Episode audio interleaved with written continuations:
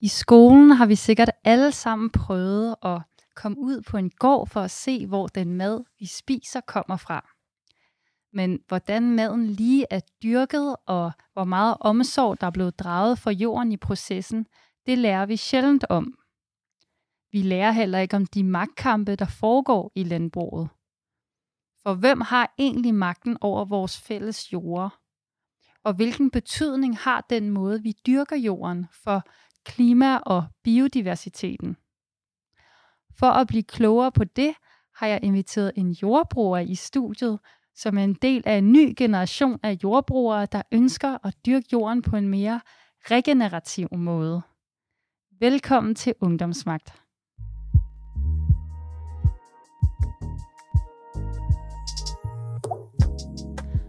Unge har alt for lidt indflydelse i dagens samfund.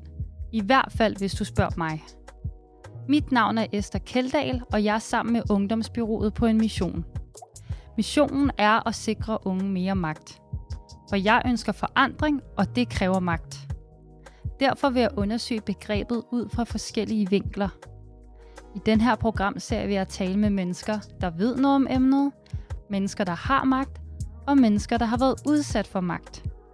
Alt sammen for at finde ud af, hvordan vi unge kan få mere magt i samfundet.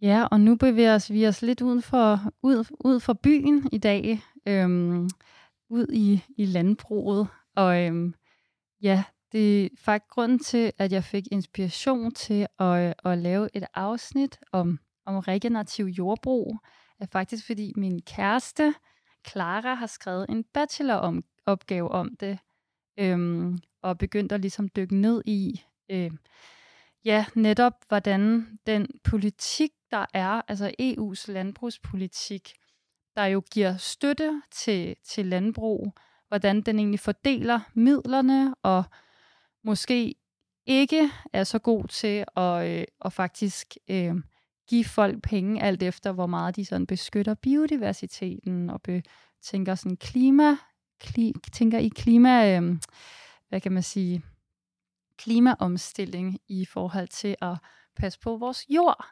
Øhm, og, og det viser sig også, at der også er nogle, nogle generationsting, der foregår ude på landbruget, i, ude på vores land og vores fælles jord for tiden. Så jeg synes, det kunne være mega, mega, mega spændende at simpelthen tale med en, en ung, regenerativ jordbruger og høre fra, fra den persons perspektiv. Og øhm, jeg vil også lige fortælle en anden anekdote, inden vi går i gang, som jeg synes er lidt øh, sjov lige at have med her. Øhm, øhm, for øh, ja, på et tidspunkt, der var jeg i, i et radioprogram, der hedder Supertanker, og kom med min sædvanlige samfundskritik. Øhm, jeg kan ikke engang huske, hvad emnet var. Jo, jeg tror, det havde noget med filosofi og klima. Så sagde jeg bare alt det, jeg plejer at sige som klimaaktivist.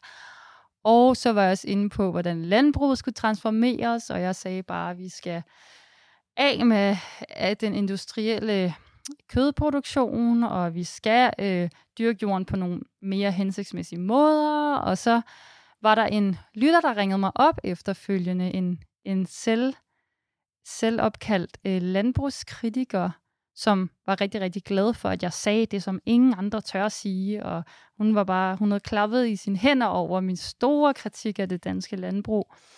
Men så snakkede vi lidt videre, og så begyndte jeg at omtale det landbrug, der sådan har magten, kan man sige, eller det, der sådan er det mest udbredte i Danmark, som det konventionelle landbrug. Og så var hun sådan, hey, stop! Du skal ikke kalde det for det konventionelle landbrug, fordi der, hvor den går jeg voksede op, det er det konventionelle landbrug. Det er den gamle måde at dyrke jorden, som beskytter jorden og som tager hensyn til miljøet. Det landbrug, der fylder lige nu, det kalder jeg for gift- og gyldelandbruget, for de sprøjter gift og gylde ud i hele vores øh, fælles jord, og det ødelægger vores grundvand. Og, og jeg, får, jeg får en besked fra hende i ny om næ med en ny kritik, øhm, og jeg synes bare, det var lidt sjovt, det der med sådan, hvad skal vi kalde det konventionelle landbrug, og der er jo også lidt en kamp om, om ordene. Så jeg, jeg tør ikke længere kalde det nuværende landbrug for det konventionelle, nu kalder jeg det, jeg kalder det nok det industrielle landbrug. Men vi kan forhåbentlig blive meget klogere på, hvad forskellene er øh, med, med vores gæst, som ved meget mere om det, end jeg gør.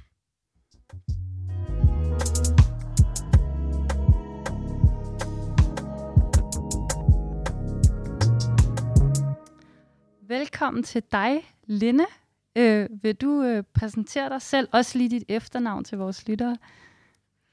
Øh, ja, jeg hedder Linde Windfeldt Valling, og jeg er 24 år gammel. Og jeg bor øh, mellem Rejstrup og Knapstrup, som ligger ude ved Holbæk, på en gård, der hedder Mosegården. Og der dyrker jeg grøntsager, sammen med lige nu tre andre, hvor den ene af den, der har jordbruget, og jeg er sådan elev, mellemleder form for karakter, og så er der nogle sådan lidt mere løst tilknyttede praktikanter. Ja, måske det er det, der er at sige om mig. Øhm, hvor, øhm, hvordan blev du opmærksom på regenerativ jordbrug? For du har ikke altid været regenerativ jordbrug, vel? Nej, nej. Jeg øh, er født og opvokset i Indreby i København. Øhm, så på en måde var jeg meget øh, langt væk på et tidspunkt. Øhm, jeg tror, det startede, da jeg gik i gymnasiet og kom med i miljøorganisationen NOA. Øhm, hvor jeg arbejdede med alle mulige klima- og miljøspørgsmål. Og, øh, og, og, og ja, det er et meget kritisk sted. Eller, altså, øh, det er en rimelig sådan, øh, det er en miljøorganisation, der ligger ret langt ude på venstrefløjen, og, og derfor så er der aldrig noget, der er godt nok. Og jeg er enig i, at der aldrig er noget, der er godt nok, men det er ret hårdt at være i i længere tid, at, sådan, at have det sådan, at uanset hvilke forslag folk kommer med af sig selv, altså de allersorteste forslag, de er ligesom nemmere at fejre bordet, men selv de grønne forslag, der ligesom lige så langsomt begynder at komme på bordet, når man ligesom også må affeje dem, og sige, det er heller ikke godt nok, så kan det godt øh, blive lidt hårdt på et tidspunkt. Og så begyndte vi at beskæftige os med landbrug, og først fra en meget kritisk vinkel, men på et tidspunkt så tænkte vi, okay, det kan heller ikke passe, at vi skal sidde herinde på Nørrebrogade og snakke om tingene, og ikke finde ud af, hvad der foregår. Og så begyndte vi at tage rundt og besøge landbrug og jordbrug forskellige steder i Danmark. Og det var alt fra en øh, konventionel, en industriel svinebulle. konventionel. Ja, lige præcis.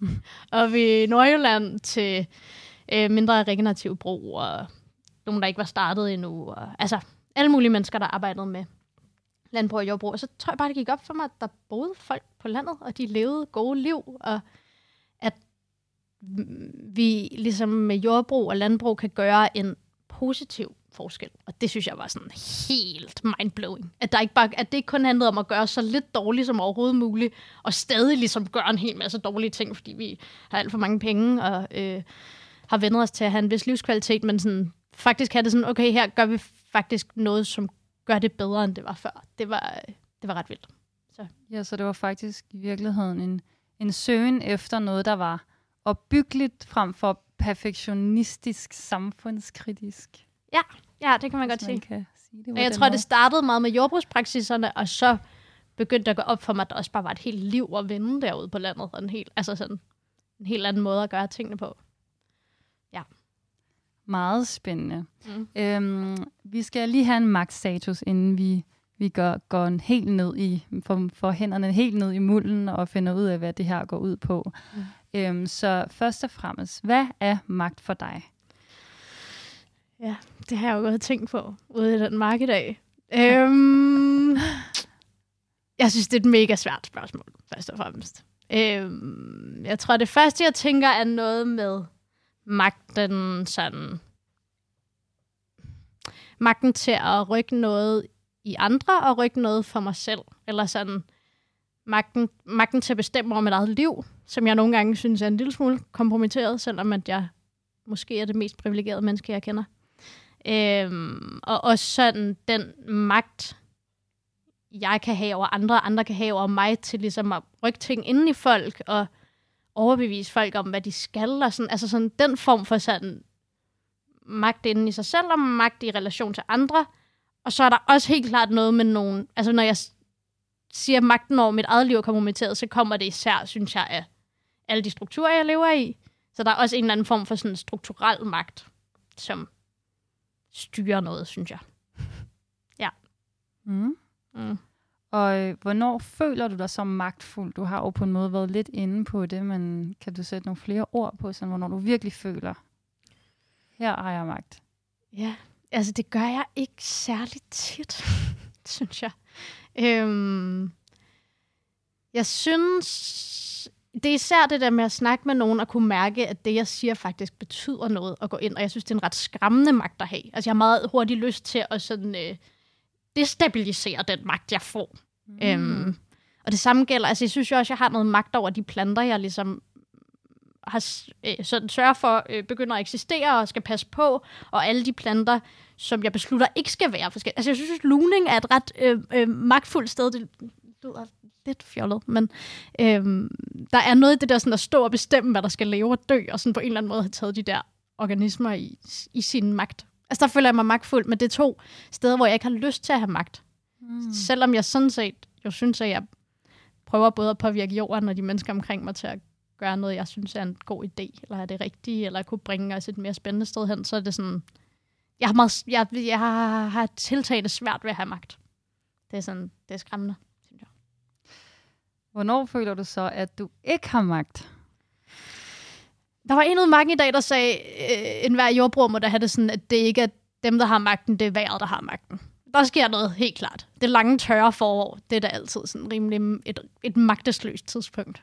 Øhm, jeg synes ikke, jeg har magt over, hvor vores verden er på vej hen. Der føler jeg mig ekstremt magtesløs. Øhm, jeg synes ikke, jeg har magt over, hvordan andre mennesker behandler mig. Det kunne jeg godt tænke mig at have noget mere magt over. Mm. Jeg synes, ja, jeg synes i det hele taget, at Ja, jeg synes, jeg synes tit, jeg føler mig lidt magtesløs. Altså sådan, jeg kan ligesom rykke noget inden for sådan en meget lille cirkel rundt omkring mig selv. Det kan da godt frustrere mig. Men nu har jeg ligesom prøvet at optimere den cirkel. Og virkelig have det rart og godt inde i den cirkel, og rykke nogle ting i den retning, jeg gerne vil. Altså, ja, så må jeg bare håbe, at resten følger med en dag. Det, det lyder meget som øh, Lars Tønder, han har det her, øh, det her nye magtbegreb, magt i den antropocene tidsalder, hvor han netop siger, at i stedet for, at vi skal se magt som sådan en hierarkisk øh, konstruktion, kun, der kun består af mennesker, øh, så skal vi netop også se altså vinden som en magt, og øh, havet som en magt, og den manglende regn om foråret som en magt, øh, som, ja, som, som har magten til noget, og, og vi har også magten til noget, men ikke nødvendigvis mm. magten over, eller det der selvfølgelig det svære sted i nogen, der ikke har så gode hensigter, eller ja, der har rigtig meget magt over mange andre mennesker. Men øh, meget spændende.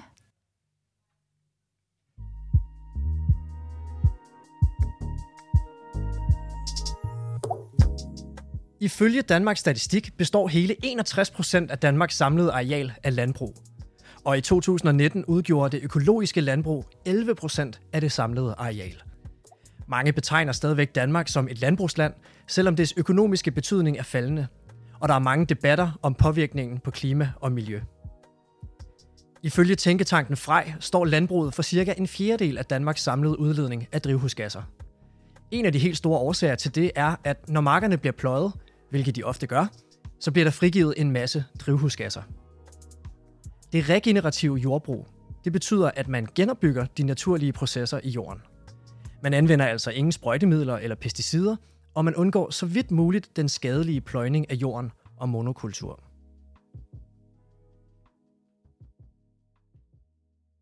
Ja, så nu går vi i gang med første del af, af interviewet om regenerativt jordbrug. Øhm, og jeg kunne godt tænke mig at høre dig forklare vores lytter, hvad går regenerativ jordbrug ud på? Ja, man kan ligesom betragte regenerativt jordbrug enten fra øh, som nogle praksiser, vi bruger, eller som nogle resultater, vi opnår.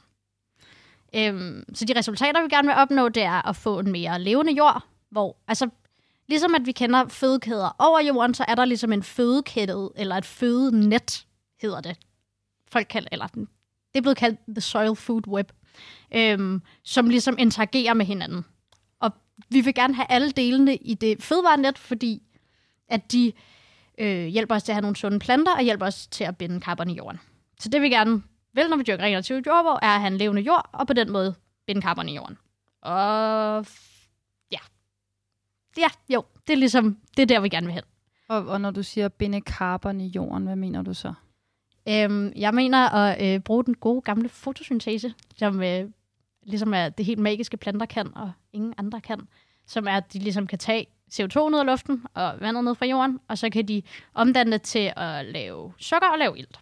Og sukkeret, det bruger de både til at bygge sig selv, men også til at fodre alt det her liv ned i jorden, og ilten, den, det er jo bare et restprodukt, men som vi ligesom er meget heldige at kunne bruge. Så det, det handler om, at planterne laver det her sukker, og skyder det ud ned i jorden, fordi at de fodrer det her liv, der er nede i jorden, og til gengæld så henter det liv nede i jorden næringsstoffer til planterne.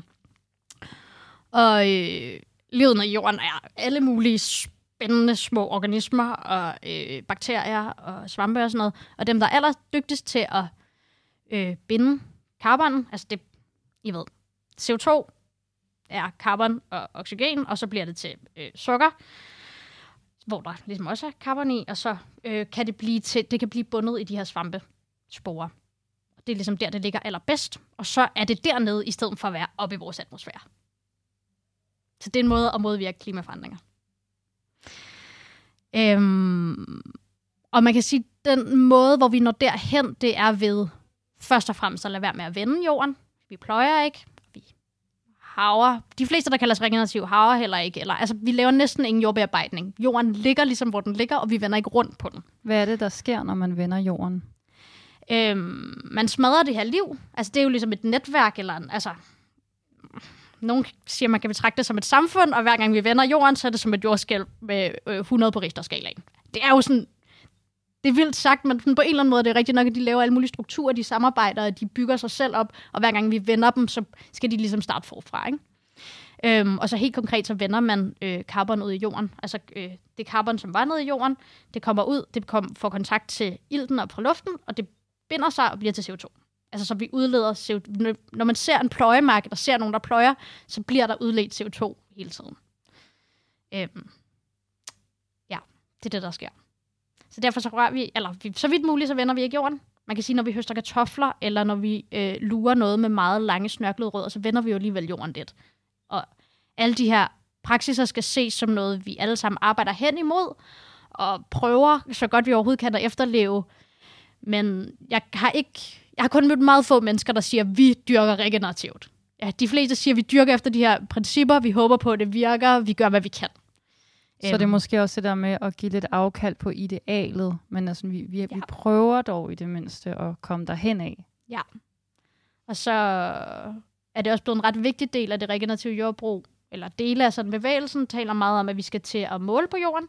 Vi skal både måle, hvor meget der er det her liv, altså simpelthen tage jorden ind i et mikroskop og sidde og tælle, øh, hvor mange svampe er der, hvor mange bakterier er der, hvor mange protozoer og forskellige orme og Altså alle hvad, mulige hvad typer. Hvad er protesorer? Jamen, det er alle sammen sådan nogle små dyrelignende ting, som, som du kun kan se i et mikroskop, som ligesom øh, spiser, øh, rigtig meget spiser hinandens lort. Det er ligesom meget deres ting. Øh, og som på alle mulige måder interagerer, og jo gerne bare selv vil leve, og på den måde sådan ligesom laver et liv. Altså det er sådan helt, ja, det er, en, det er sin egen lille sådan, øh, hvad hedder det? Bio, øh, hvad hedder Økosystem. Det? Økosystem. Det var lige det ord, jeg lidt efter. Ja. Øhm, hvor var det, jeg ville hen med de protozoer? Det her med mikroskopet. Nå ja. Og måle. Tak. Man kigger helt konkret på, hvad der er for noget liv, og så kan man måle på kulstofindholdet i jorden. Og det er rigtig svært at gøre lige nu, men vi, altså, der er ligesom en del bevægelser, både i Danmark og i USA, der arbejder hen imod at kunne måle på de her ting, sådan, så vi faktisk kan sige, begynder at kunne sige, vi gør noget, og vi rykker os hvert år.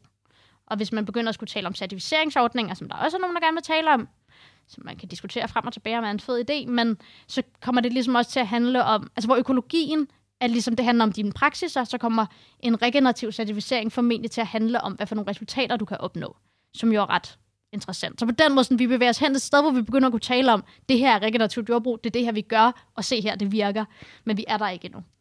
Okay, så bare lige for sådan, at, at, at lytterne med, kunne man sige sådan, at økologisk landbrug, så det har vi jo alle sammen hørt om økologi, det går ud på, at vi ikke sprøjter jorden, og hvis vi har dyr, så, øhm, så ligesom har de det lidt bedre end dyrene i det industrielle landbrug, eller det såkaldt konventionelle. Mm. Øhm, men hvor at det regenerative jordbrug går ligesom et spadestik dybere, eller sådan, og virkelig kigger på, sådan, meget mere intensivt, i stedet for at det kun handler om ikke at putte kemikalier ned i jorden, men at man virkelig også skal bygge jorden op. Altså for eksempel i økologisk jordbrug, vender man så jorden der? Tit mere faktisk end i det industrielle jordbrug, fordi hvis ikke du kan sprøjte din, dit ukrudt væk, så må du have det væk eller pløje det væk. Mm. Øhm, jeg vil sige, der er helt klart, altså jeg synes, der på mange måder er regenerativt jordbrug er næste niveau over den økologi, den statskontrollerede økologi, vi kender i dag. Men samtidig så står vi også på skuldrene af de økologer, der arbejdede øh, rigtig meget fra 70'erne og frem med, og altså efter at man ligesom i løbet af 40'erne og 50'erne begyndte at sprøjte rigtig meget, så var der ligesom et arbejde igen senere med så at fortælle dem, hvad, okay, hvad, hvad kan vi gøre ellers? Eller sådan. Altså, det var jo i virkeligheden ikke... Det har ikke været vildt mange år, vi har haft det der industrielle landbrug, men sådan, Nej. ja, der blev ligesom gjort et arbejde i 70'erne med at begynde at genfinde de her øh, gammeldags landbrugsmetoder, som man måske kan sige økologien er, eller mere naturnære, eller med større respekt over for det økosystem, man indgår i. Øhm, og så har økologien jo på nogen måde sejret sig selv lidt ihjel. Altså så blev den statskontrolleret, så blev det nogle meget præcise krav, der var. Og så hvis man levede op til... Altså jeg ser økologien som en form for minimum. Altså, øhm, I Danmark er alle regenerative jordbrugere, til mit vidne i hvert fald, alle dem, der bruger det ord, de er ø- økologer også. Øh, og nogle af dem er statskontrolleret, og nogle af dem er ikke, og det er ikke sådan så afgørende, men ja, på mange måder øh, bygger vi oven på økologien. Men økologien pløjer for eksempel rigtig meget. Ja. Og øhm, hvad, hvad vil du sige er relationen mellem klima- og biodiversitetskrisen og så øh, landbruget? Ja, øhm, der er en del. Øhm, Hvor skal jeg starte? Altså, der er jo en helt tydelig... Den er, for mig er biodiversitetskrisen ret afgørende, og sådan, som jeg læser mange steder, så kan den, eller sådan, for mig at se, at den meget sværere at fikse end klimakrisen. Altså, der er ikke noget teknologifix, der er, ikke at jeg tror på teknologifixes, men sådan, på en eller anden måde, der er ikke nogen nem måde at ordne biodiversiteten på, når den er smadret, er den smadret. Det er det der med, at hvis, hvis en art er- uddød, så kommer den ikke igen. Det er det. Og den har ligesom, altså, ja, det er sådan øh, arbejde, eller sådan, den, den tid, det tager at udvikle en art og udvikle øh, ja, for forskellige arters indbyrdes forhold og sådan noget, er sådan fuldstændig øh, uforståeligt i et menneskeligt perspektiv. Så på en eller anden måde, så sådan, ja, jeg synes, vi har meget travlt med den biodiversitetskrise, så der er selvfølgelig noget meget indlysende i, at hvis vi har et landbrug, hvor der ikke er plads til natur af nogen art, og det er der ikke, når vi sprøjter, og det er der ikke, når vi insisterer på at opdyrke meget, meget store arealer i store monokulturer, at så er det klart, at der ikke er plads til den biodiversitet. Og Og bare lige så folk er med, hvad er monokultur? det er en stor mark, hvor der kun vokser én ting. Det er de fleste marker, vi ser, når vi kører rundt i det danske landskab. Ja. Så når man er på cykeltur, og man ser sådan en helt gul mark, og man bare sådan, ej, hvor det bare smukt. Så Ja. det er sådan monokultur, og Ja. rigtig dårligt for biodiversiteten. Det er det, man kalder en grøn ørken. fordi at den, den står grøn, fordi den får masser af kunstgødning, og alt, hvad der ikke skal være, der bliver sprøjtet væk. Men at den, altså, der er ikke noget liv på den måde. Altså, selvfølgelig står der nogle planter, men jorden er død, og de planter, der er, fuldstændig ens, og de giver ikke ret meget til, tilbage til de øh, andre planter, der er, og de dyr, der er, og det, der er af andre planter og dyr, bliver sprøjtet væk.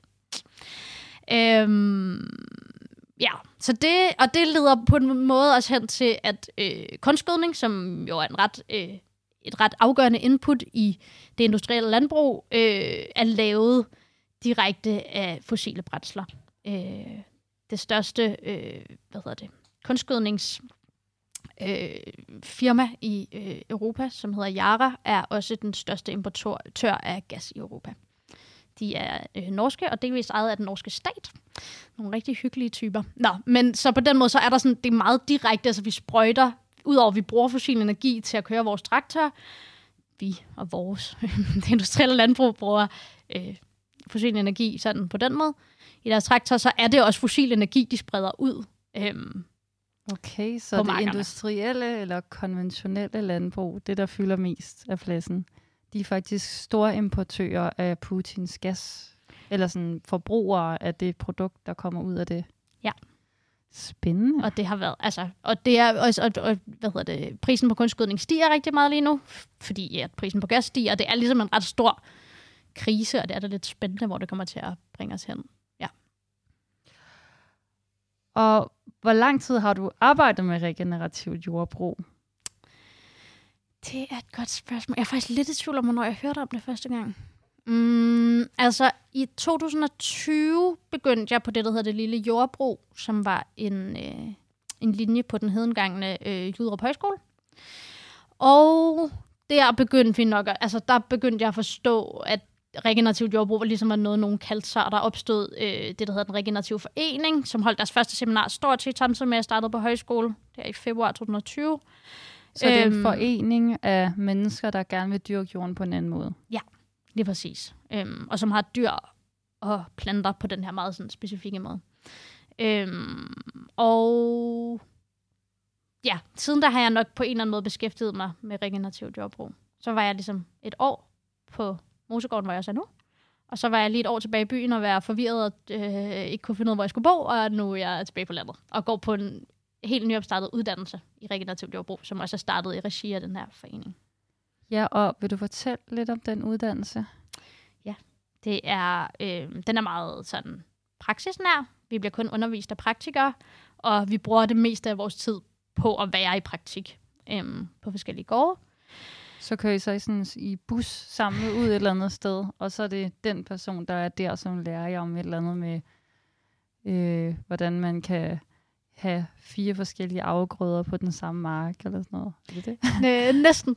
Vi mødes, vi mødes og på en gård i Ringsted, og så kommer praktikerne til os. Men ja, der kommer alle mulige folk, som lige præcis ved meget specifikke ting om, hvordan man har kørt og flytter dem rigtig meget rundt, så man passer godt på sit græs, eller øh, hvordan man har frugttræer, eller hvordan bestøvning i planter virker. Eller, altså, så vi har ligesom seks undervisningsuger i løbet af et år, og to ture rundt og besøge landbrug og jordbrug.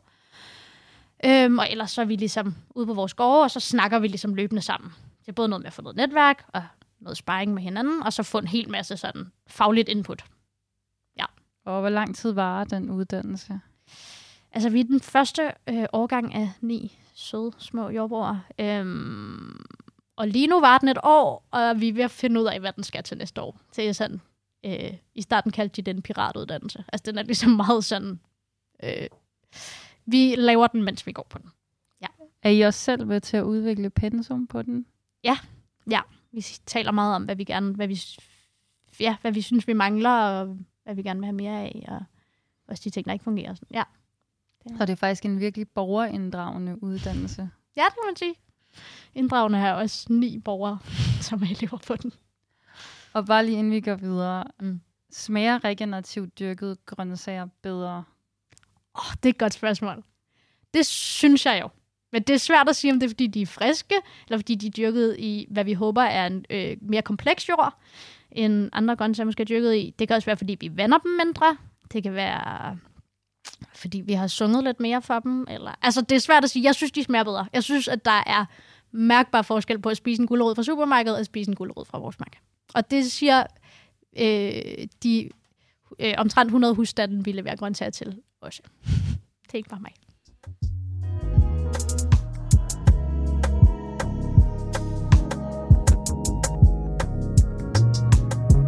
Ja, og du lytter til Ungdomsmagt, og øh, i studiet har jeg Linde Vindfeldt Welling i studiet, som øh, er øh, regenerativ jordbruger, øh, i hvert fald øh, øh, øh, ønsker at dyrke jorden ud fra regenerative principper, og går på den her nye øh, piratuddannelse, eller borgerinddragende regenerativ jordbrugsskole.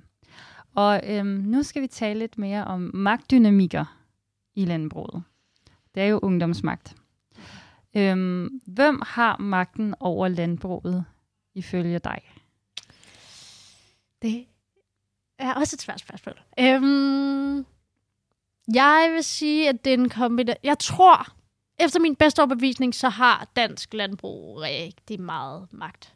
Øhm, så hele Axelborg-systemet. Og hvad er Axelborg? Det er sådan en dejlig bygning inde ved Rådhuspladsen, hvor øh, der sidder en masse lobbyister. Øhm, Og Ja. hvilken sag kæmper de for? de kæmper af urensagelige årsager for at bevare, øh, altså både bevare det danske landbrug, som vi har kendt det siden 50'erne, det industrielle danske landbrug, og øh, ligesom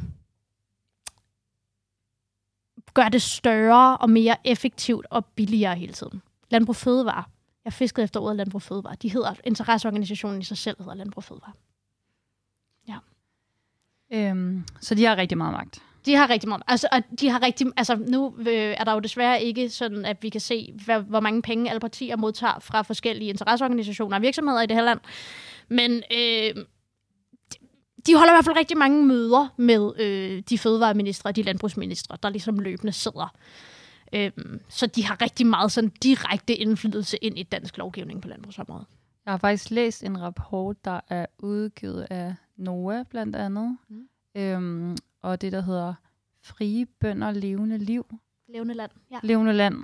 Og en sidste organisation, måske Greenpeace, som, øh, som undersøgte lobbyisme i Danmark, og hvor, sådan, hvordan det så til i forhold til øhm, civilsamfundet. Altså sådan, hvem er det der egentlig, der får lov til at have møder med vores politikere? Og Der har lavet de en opgørelse over bare det, de kunne, der var offentligt tilgængeligt, hvor Landbrug og Fødevare lå helt i top, øh, som den forening eller organisation, der har allerflest pladser i sådan nogle rød. De har jo altså så sådan, laver man en komité eller et råd politisk, som skal komme med nogle anbefalinger, og der har Landbrug og Fødevare rigtig mange pladser ind i de råd og komitéer, og hvert år så mister civilsamfundet, altså borgerne, vi mister ligesom vores pladser hele tiden, så det går desværre den gale vej. Ja, det, det overrasker mig ikke. Jeg, jeg er glad for, at der var noget øh, mere evidens til at underbygge min øh, Det er din gamle, din gamle organisation, der ja. har lavet noget evidens. Ja, det er hvorfor, øh, hvorfor er det et problem, at Landbrug og Fødevare og Akselborg har så meget magt over landbruget? For mig er det et problem, fordi at Landbrug Fødevare og jeg ikke arbejder for, at det danske landbrug skal se ud på samme måde. Øhm, og synes jeg, det er et problem, at nogen vi ikke har, altså den danske befolkning overhovedet ikke har nogen indflydelse på, sidder og har vildt meget magt. Og jeg har faktisk, altså selvom jeg synes, jeg har beskæftiget mig meget med det her, så har jeg svært ved rigtig at fatte, hvorfor de gør det, de gør. Altså hvad det er, det er, altså fordi det er mellem 2 og 3 procent af den danske befolkning, der er ansat i landbruget, og det er mellem 2 og 3 procent af det danske bruttonationalprodukt, der kommer fra landbruget. Så det er ligesom bare ikke særlig mange mennesker, ikke særlig mange penge, og jeg kan faktisk, altså jeg, jeg synes, jeg har prøvet at tænke godt over det. Jeg kan faktisk ikke rigtig finde ud af, hvad det er, de vil. Hvorfor de insisterer på, at vi skal producere 30 millioner svin hvert år. Jeg forstår det ikke. Altså, jeg, er tilbage. jeg har sådan en klassisk ting med, om folk er øh, onde eller dumme, og det er jo sådan lidt strengt at sige om folk, men om de ligesom på en eller anden måde ved, at de gør noget, som øh, smadrer fremtidens øh, menneskers øh, levegrundlag på den her planet, og at de bare gør det med åbne øjne og synes, det fungerer, eller at de er så dumme, de ikke fatter, hvad de gør. Det er en lidt arrogant indgang at have til andre mennesker, men øh, sådan har jeg det lidt med landbrug fødevare. Jeg fatter ikke, hvorfor de gør det, de gør, og øh, jeg synes, at det er en helt forkert retning at gå i. Ja, fordi de går ind for, at man skal pløje markerne og vende jorden og sprøjte den, så de går ligesom ind for at dyrke landbruget, eller dyrke jorden på en måde, som fuldstændig ødelægger livet i, i jorden, og ikke ligesom passer på alle de arter, der også gerne vil have lov at leve. Ja, både det og på en eller anden måde, selvom de tit siger det modsatte, så arbejder de også for, at der skal være færre mennesker i landbruget, fordi de går ind for en industrialisering for at kunne tjene flere penge, og det betyder bare, altså når din traktor bliver 4 meter bredere, så kan du ligesom fyre en medarbejder. Og så det betyder, at de arbejder ligesom også for en affolkning af landområderne. Og, altså, der er mange ting, jeg ikke rigtig jeg forstår simpelthen ikke, hvor de vil hen. Øhm, vil du sige, at der derudover også er en generationskonflikt i landbruget? Mm, jeg ved ikke, om jeg vil kalde det en konflikt, men jeg vil sige, at der er i hvert fald et stort problem med generationsskifte, som skal ske, og som jeg jo på mange måder glæder mig til, men det er også lidt et problem, at der står bare ikke, altså den gennemsnitlige landbruger er vist 62 år eller sådan noget, altså rimelig, rimelig gammel, ikke?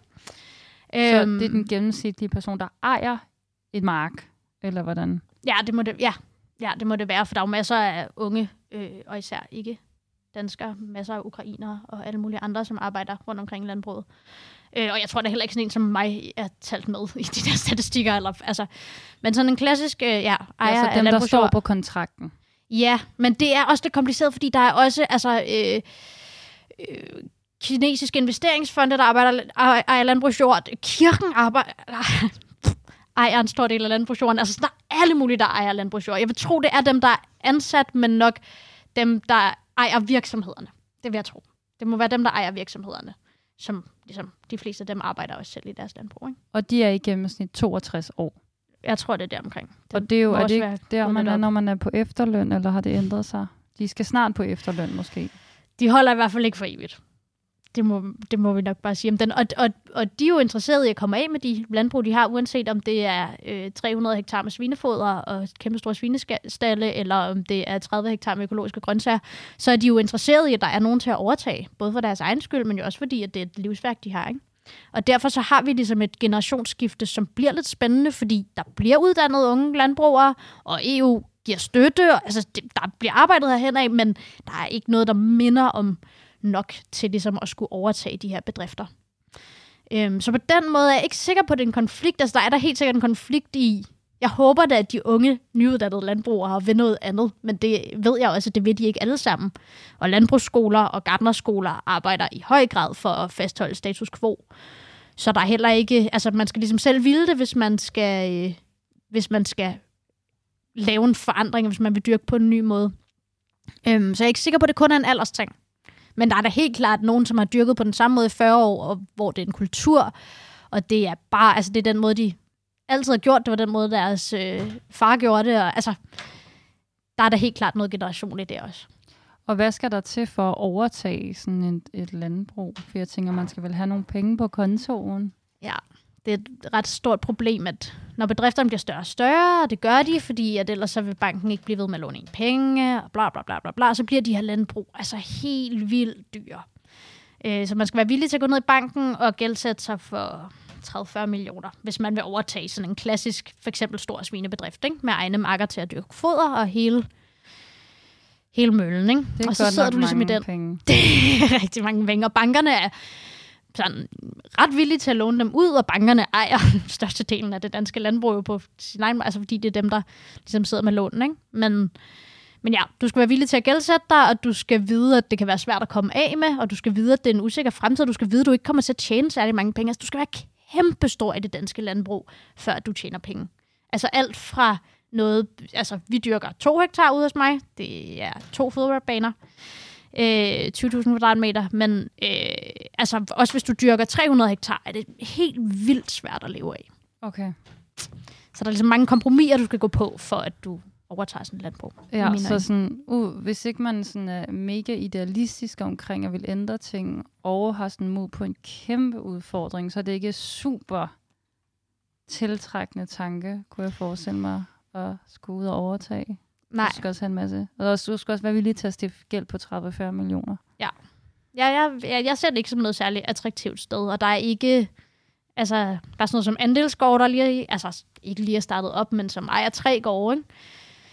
Og vi har købt deres fjerde, øhm, som forpagter ud til unge landbrugere, og der er, altså, der er sådan få tiltag af nogle jordbrugsfonde, som ligesom ejer jorden og forpagter ud til sådan på gunstige vilkår. Men for langt de fleste mennesker vil det betyde, at man skal gældsætte sig, og udsigterne til at betale den gæld ud vil være ret lange. Vil du sige, at man kan se den regenerative bevægelse af jordbrugere som en meget sådan konkret vej til at presse på for systemforandring? Ja, det vil jeg da gerne øh, tro på i hvert fald. Øhm, jeg synes da helt klart, at vi gør... Altså, jeg tror, jeg er i den meget politiske ende af regenerative jordbrugere. Der er også en del, som bare elsker at dyrke grøntsager, og som synes, det her er en fornuftig måde at gøre det på, og som holder af naturen og holder af jorden, og på den måde ligesom dyrker at det er derfor, de dyrker sådan her. Det er ikke sådan konkret for at undergrave øh, samfundsordenen. Men de fleste er ude på at ændre øh, sådan øh, landbrugspolitikken, som den bliver ført i, ført i dag. Og jeg synes det er helt klart, det er undergravende også, fordi jeg tror på, at det kan noget, det vi gør. Og vi, jeg synes, der er mange strukturer, der modarbejder, at vi for eksempel kan tjene penge på det, men jeg synes, vi lever gode liv, og jeg kan se, at der er rigtig mange... Altså, vi er ni mennesker på mit hold, men der er allerede rigtig mange tilmeldte til næste år på den regenerative jordbrugsskole. Det er ligesom noget, der tiltaler folk. Og jeg tror også, at der er noget sådan helt lavpraktisk i det liv, vi lever. Vi er udenfor hver dag, og vi bruger vores krop, og vi ser ting gro, og vi laver mad til mennesker, som er øh, tiltrækkende og spændende, og som for mig at se også er øh, undergravende for det samfund, vi har i dag på i øh, allerbedste betydning. Og sådan, inden vi går videre, kunne jeg godt tænke mig at høre, fordi at øhm, jeg har læst en bog, der hedder The Death of Nature, som øh, jeg er fuldstændig besat af. Så dem, der har været sådan tæt på mig de sidste par måneder, har er nok lidt træt af at høre om den. Men øh, den er skrevet af en filosof, der hedder Caroline Merchant i 1980, som beskriver, hvordan sådan... Øh, efter oplysningstiden og det, man kalder the scientific revolution, hvor at, øh, alle mulige, man begynder at lave sådan nogle mekaniske øh, teorier om verden, så begyndte vi sådan at slå vores idé om naturen ihjel op i hovedet. Altså vi begyndte at gå fra at se den som en levende organisme, som vi var en del af, til ligesom et eller andet mekanisk system, som vi skulle dominere og undertrykke og prøve at se, hvor meget vi kunne få ud af naturen. Og hun siger ligesom, hun mener, at når vi ligesom slår ideen om naturen ihjel op i hovedet, så øh, legitimere, eller så retfærdiggør det også, at vi øh, ikke passer på den så meget. Og vil du sige, at de som sådan regenerative jordbrugere prøver at sådan vække vores idé om naturen til live igen gennem jeres praksis? Det håber jeg. Øhm, ja, jeg synes, da, altså, der, er, der er på en eller anden måde tilbage noget med det med magt. Altså, når jeg arbejder med jorden, og arbejder med planter, og arbejder med altså jeg arbejder ikke med vejret, men jeg arbejder godt nok meget i vejret, ikke? at så er jeg meget magtesløs, og jeg bliver ligesom bare nødt til at lægge mig fladt ned og sige, do your thing. Jeg prøver at skabe de allerbedste rammer for jer, men I, det er ligesom, det er alle de organismer, der er nede i jorden, der skal få mig i mål, og det er øh, de planter, jeg dyrker, og øh, hvis jeg arbejdede med dyr, var det jo også ligesom der, altså, deres organismer og deres kroppe, jeg ligesom var afhængig af. Ikke? Øhm, så på den måde, ja, jeg synes, vi vækker ideen om naturen til liv igen, og jeg synes, der er en øh, dansk antropolog, der hedder Sofie Isael, der har skrevet en øh, phd afhandling om sådan følsomheden i regenerativt jordbrug. Og jeg tror, der, jeg, jeg kan godt følge hende i, at der er, vi ligesom prøver at have en øget følsomhed. Vi prøver at kigge på jorden og på en eller anden måde tænke os til og øh, mærke os til, hvad den har gang i, og ligesom indrette os efter den.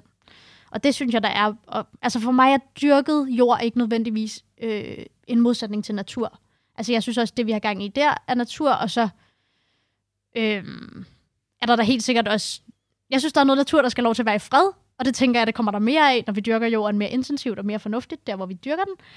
Øh, og så får vi også natur ind. Altså, vi, altså, jeg synes ikke, at en monokulturmark er natur, men jeg synes faktisk, det vi har gang i er natur, fordi det er så forskellige arter.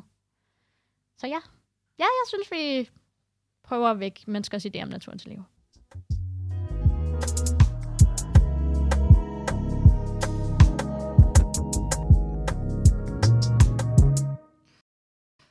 Okay, nu er vi nået til sidste del af interviewet, hvor at, øhm, jeg godt kunne tænke mig at høre dig sådan, dit bud på, hvad sådan er vejen frem for det danske landbrug, fordi altså, i og med, at vi jo er i den her biodiversitetskrise, og Axel Borg og Landbrug var har rigtig meget magt, øh, og ikke ligesom ser ud til at være super interesseret i at øh, ændre den måde, vi dyrker jorden på i stor skala og forbedre forholdene for sådan nogle som, som dig og dine kolleger. Hvad tænker du, at der skal ske for, at flere unge kommer ud og får lyst til at dyrke den, den danske jord med regenerative metoder? Ja, der skal helt sikkert ske en forandring på uddannelserne. Det er ligesom, synes jeg, det er der rigtig mange unge søger hen, når de tænker, okay, jorden, planter, det kan noget for mig, og så havner de enten på Kaleøkologiske Landbrugsskole, eller på en af gardneruddannelserne. Øhm, og øh, der går rigtig mange drømme om øh, en bedre verden og et bedre landbrug hen for at dø, tror jeg. Øhm, de er meget gammeldags tænkende, de her skoler, og de prøver, men i mine øjne prøver de ikke hårdt nok. Jeg har gået et halvt år på Gardner. Det er det øh, udgangspunkt, jeg taler ud fra. Så alle de mennesker, jeg møder, som har det sådan, ja, så kommer jeg ind på Gardner, og så tænker jeg, det bliver jeg helt helvede til. Eller på Kalø. Det er meget sådan lignende fortællinger. Så jeg ser den uddannelse, jeg går på, som forhåbentlig som en inspiration for de her øh, landbrugsuddannelser og Gardneruddannelsen. Øhm, Ja, jeg tror, vi har gang i noget øh, fedt, og jeg øh, håber, at der bliver ved. Jeg synes i det hele taget, den regenerative bevægelse, at der er sådan en enorm stor øh, altså, generositet. Øh, der bliver delt enormt meget ud af viden og erfaringer, og øh, man får lov til at se folks steder, og de vil gerne hjælpe en. Og, altså, øh, så det håber jeg, at man kan fortsætte, og vi kan få det ind i noget af det mere etablerede uddannelse. Øh, Ja. ja, så hvis man på en eller anden måde har nogen magt i forhold til nogle af de uddannelser, lytter med her, så virkelig overveje, om I kan ændre pensum lidt. Ja. Meget. Og uddannelserne siger selv, at det er, fordi de er styret af erhvervet, og så bider det ligesom sig selv i halen, at så dem, der kommer ud af erhvervet... Og så er det igen ikke... Axel Våg, der Ja, ja, sætter, det det. sætter tonen an. Ja, øhm, så jeg synes da helt, ja, Axelborg skal da smides ud af alle de forhandlingslokaler, jeg overhovedet øh, kunne komme i tanke om. Øhm, Så der skal ske en, en slags lobbyist-revolution, hvor Axelborg øh, kollapser. det kunne jeg godt tænke mig. De inviterede nogle mere fornuftige mennesker ind. Øh, Fribønd og Levende Land, som er en del af den sådan internationale organisering, der hedder Levia Campesina, som organiserer småbønder. Øh, de organiserer et sted mellem 200 og 300 millioner småbønder på øh, verdensplan. Så de har virkelig noget erfaring at tale ud fra. Øhm, ja, mere fornuftige mennesker i forhandlingslokalet. Altså modigere politikere kunne jeg da altid ønske mig, men jeg vil da sige, at jeg er nået til et punkt, hvor jeg har holdt op med at tro på dem. Så men det, altså, det vil jeg da gerne skrive på min ønskeliste også, sådan, hvis jeg kunne få det i morgen.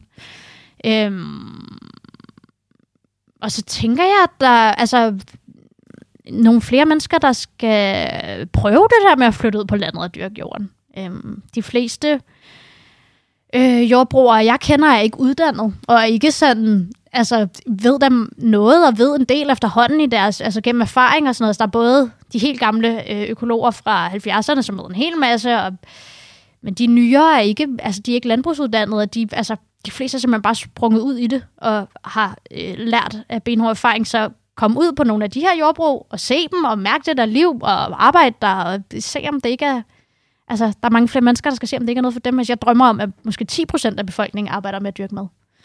Og, altså, der er vi bare, vi er ret langt fra, ikke? Men sådan helt konkret, hvordan finder man frem til en regenerativ jordbrug? Er det sådan, søger man bare på Google, hvis man gerne vil sådan ud og, og arbejde der et halvt år eller sådan noget? Ja, Google er et godt bud.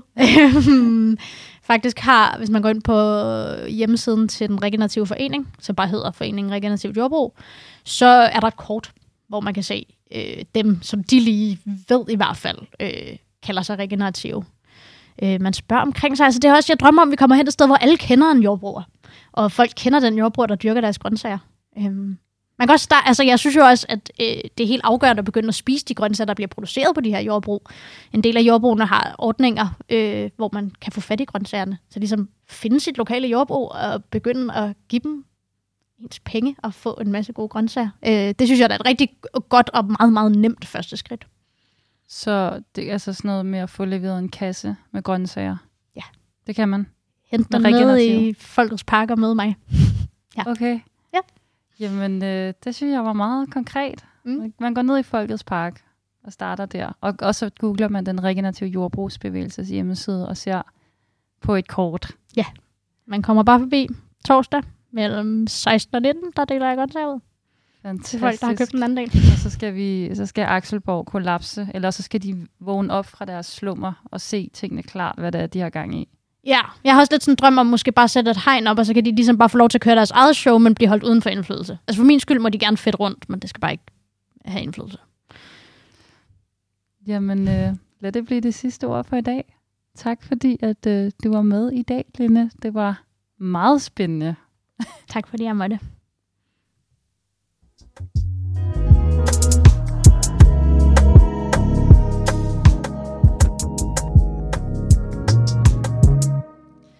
Ja, altså jeg er jo øh, faktisk allerede, jeg, jeg føler virkelig, det var, jeg, jeg er blevet meget klogere på det her med øh, alt det liv, der ligger, lever ned i jorden. At, altså, jeg synes faktisk, Lena var rigtig god til at, at, at forklare på en meget klar måde, det her med, at der er det her meget, meget, meget komplekse og myldrende liv i jorden, og så lige så snart du vender den rundt, så er det bare det her jordskæld. Det synes jeg er en rigtig god måde at beskrive det på, fordi det viser også, at det faktisk, faktisk er ret voldeligt. Øhm, altså, det er jo nok ikke intentionelt voldeligt, når folk de vender jorden, for det er jo ikke noget, man ved, hvis ikke der er nogen, der fortæller en det, og vi er jo bare lidt begrænset i vores sanser, når vi ikke har et mikroskop til rådighed, og kan jo ikke se den skade, der bliver udøvet mod de her svampe og, og små organismer nede i jorden.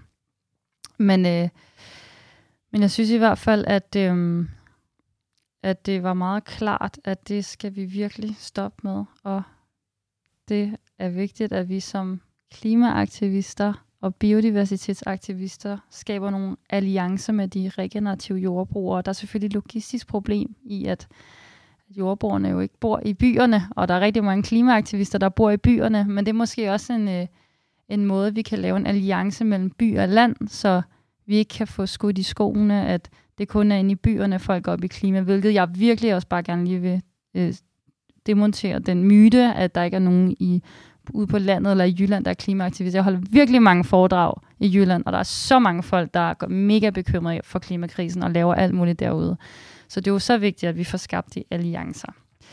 Men øh, ja, det tror jeg skulle være det.